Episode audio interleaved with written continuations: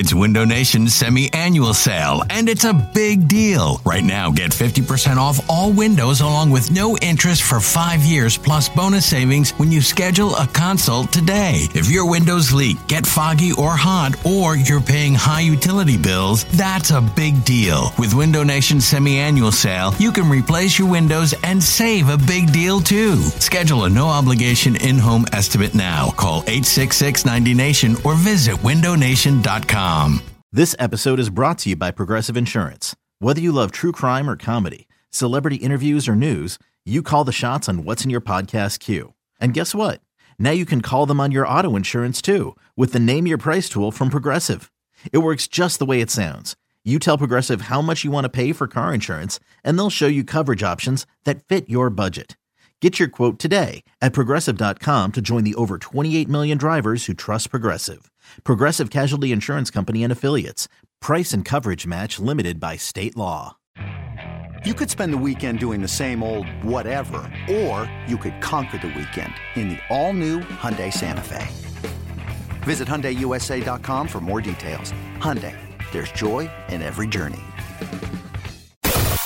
You're listening to the Go Birds Podcast.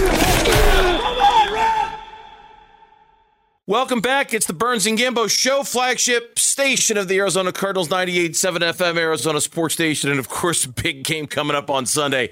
Taking on the 4 and 0 Eagles and joining us right now on the Arizona Sports Line to preview this game to talk about the Eagles.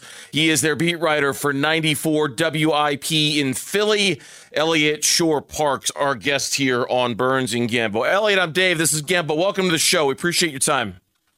Yep, thanks for having me on, guys. Really appreciate it. When, when, when, did it change for the Eagles? I know we, you know, we had the Phoenix Suns here. They were bad for a while, and then they went in the bubble, and they kind of had broke out in the bubble. Then they were in the NBA Finals. The next thing you know, yeah. when you look back at the Eagles, what, what, what, when did it turn where the Eagles became one of the best teams in the league?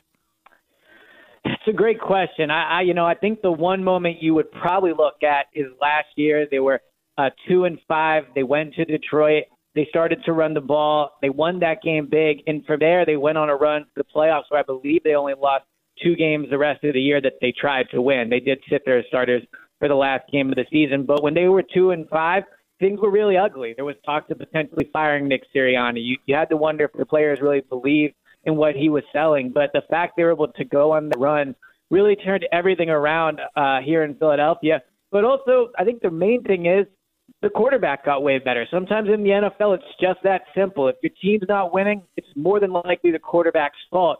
And Jalen Hurts from last year to this year is a completely different player. Uh, he's a way better passer. His accuracy is way better and they can lean on the passing game as opposed to having to run it. So I think those are the two pivotal things that have really turned the Eagles into a uh, Super Bowl contender. Elliot, on Tuesday's show, we took a real deep dive into the Eagles, and we're not going to sit here and pretend like we've watched every minute of Eagles football, but that's yeah. kind of the reason why we have you on. Um, once we started doing that deep dive, we realized just how loaded this football team is and how good they are, just about everything they do. Where does it start for you? Is, is, it the offensive line? Is it the Haason Reddick? Is it Hurts? Is it the eh, wide receiver? Where does it start for you with how good they've been? I mean, it's just so tough because, as you mentioned, they're loaded at every single position. I mean, I could start really anywhere, but if I had to go with the backbone of the team, like why are they four? Why are they where they're at? I'd probably have to go the offensive line. They have one of the best offensive line coaches in the NFL, if not one of the best coaches, period, and Jeff Stoutland.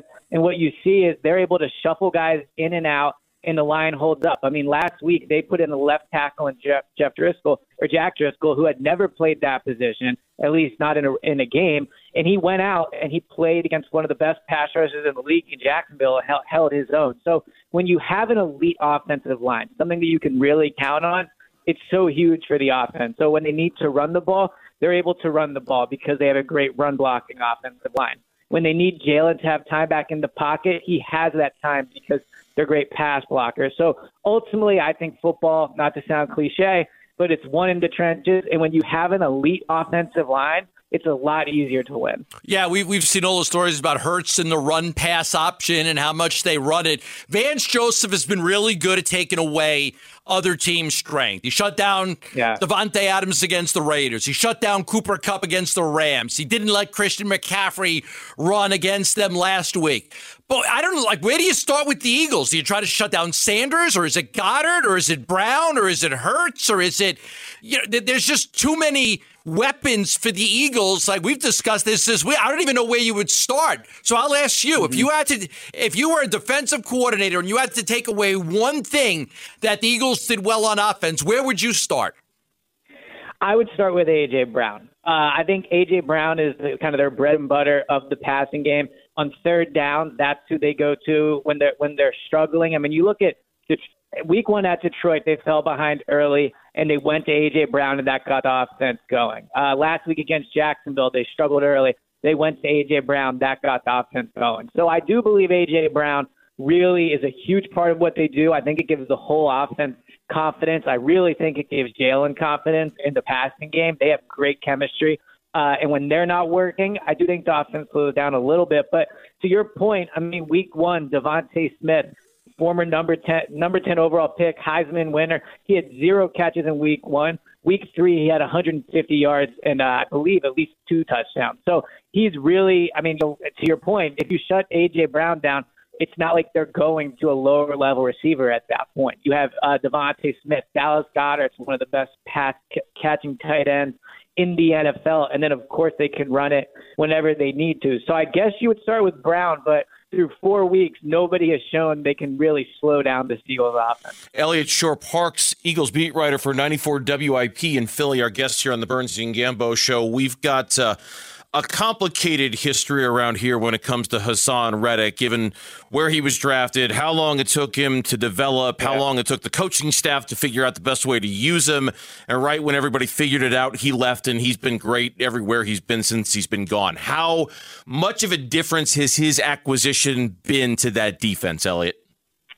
He's been huge. I mean, the Eagles, we talk so much about the offensive line. Uh, the other part of winning in that trenches is the defensive line and last year, they were not good at getting after the quarterback. I believe they finished 31st in the league in sacks after finishing third the year before. So they had to do something, and they went out and you know, to your point, like it, the, the fact that Son Reddick was even available, like to have double-digit sack seasons, to be that age, and to hit the free agency market, and to get like not a huge deal, it, it is kind of interesting, right? So I think that they took a bit of a chance on him as being their premier pass rusher, but he has been that through four weeks. I think he's tied for the NFL lead in combined sacks and forced fumbles when he gets to the quarterback. He makes an impact play when he gets there, and they really figured out how to use him. He's not a guy they drop back into coverage a ton.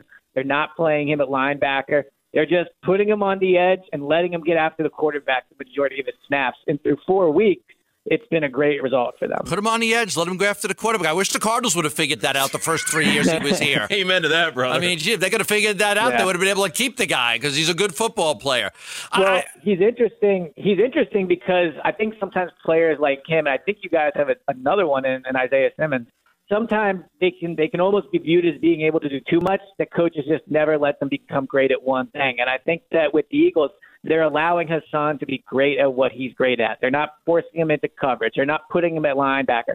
They're just telling him to get the quarterback, and he's really, really great. He's really, really good at that. So I think that sometimes it can be a danger for coaches, but the Eagles have done a good job using him. What's it What's it like for you in Philly right now? The Phillies are in the playoffs. The Sixers are one of the favorites to win it all. Mm-hmm. You've got the best team in the NFL with an undefeated yeah. record. I imagine times are good right now in Philly sports talk radio.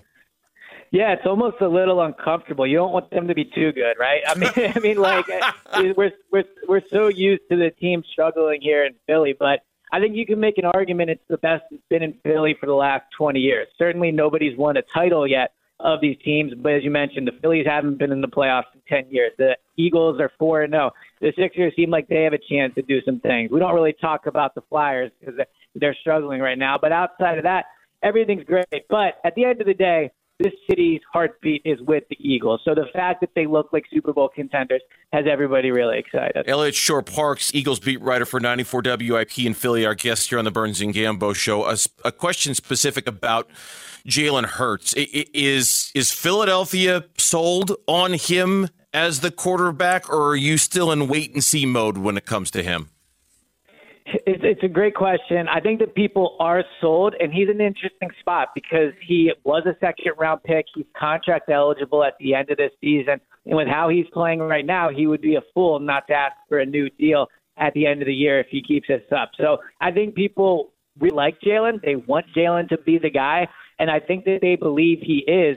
But this is also a fan base that saw Carson go from MVP of the league in 2017 to being one of the worst quarterbacks in the NFL a year later, right? So I think there's certainly some hesitancy. There's the fact that the contract is coming up.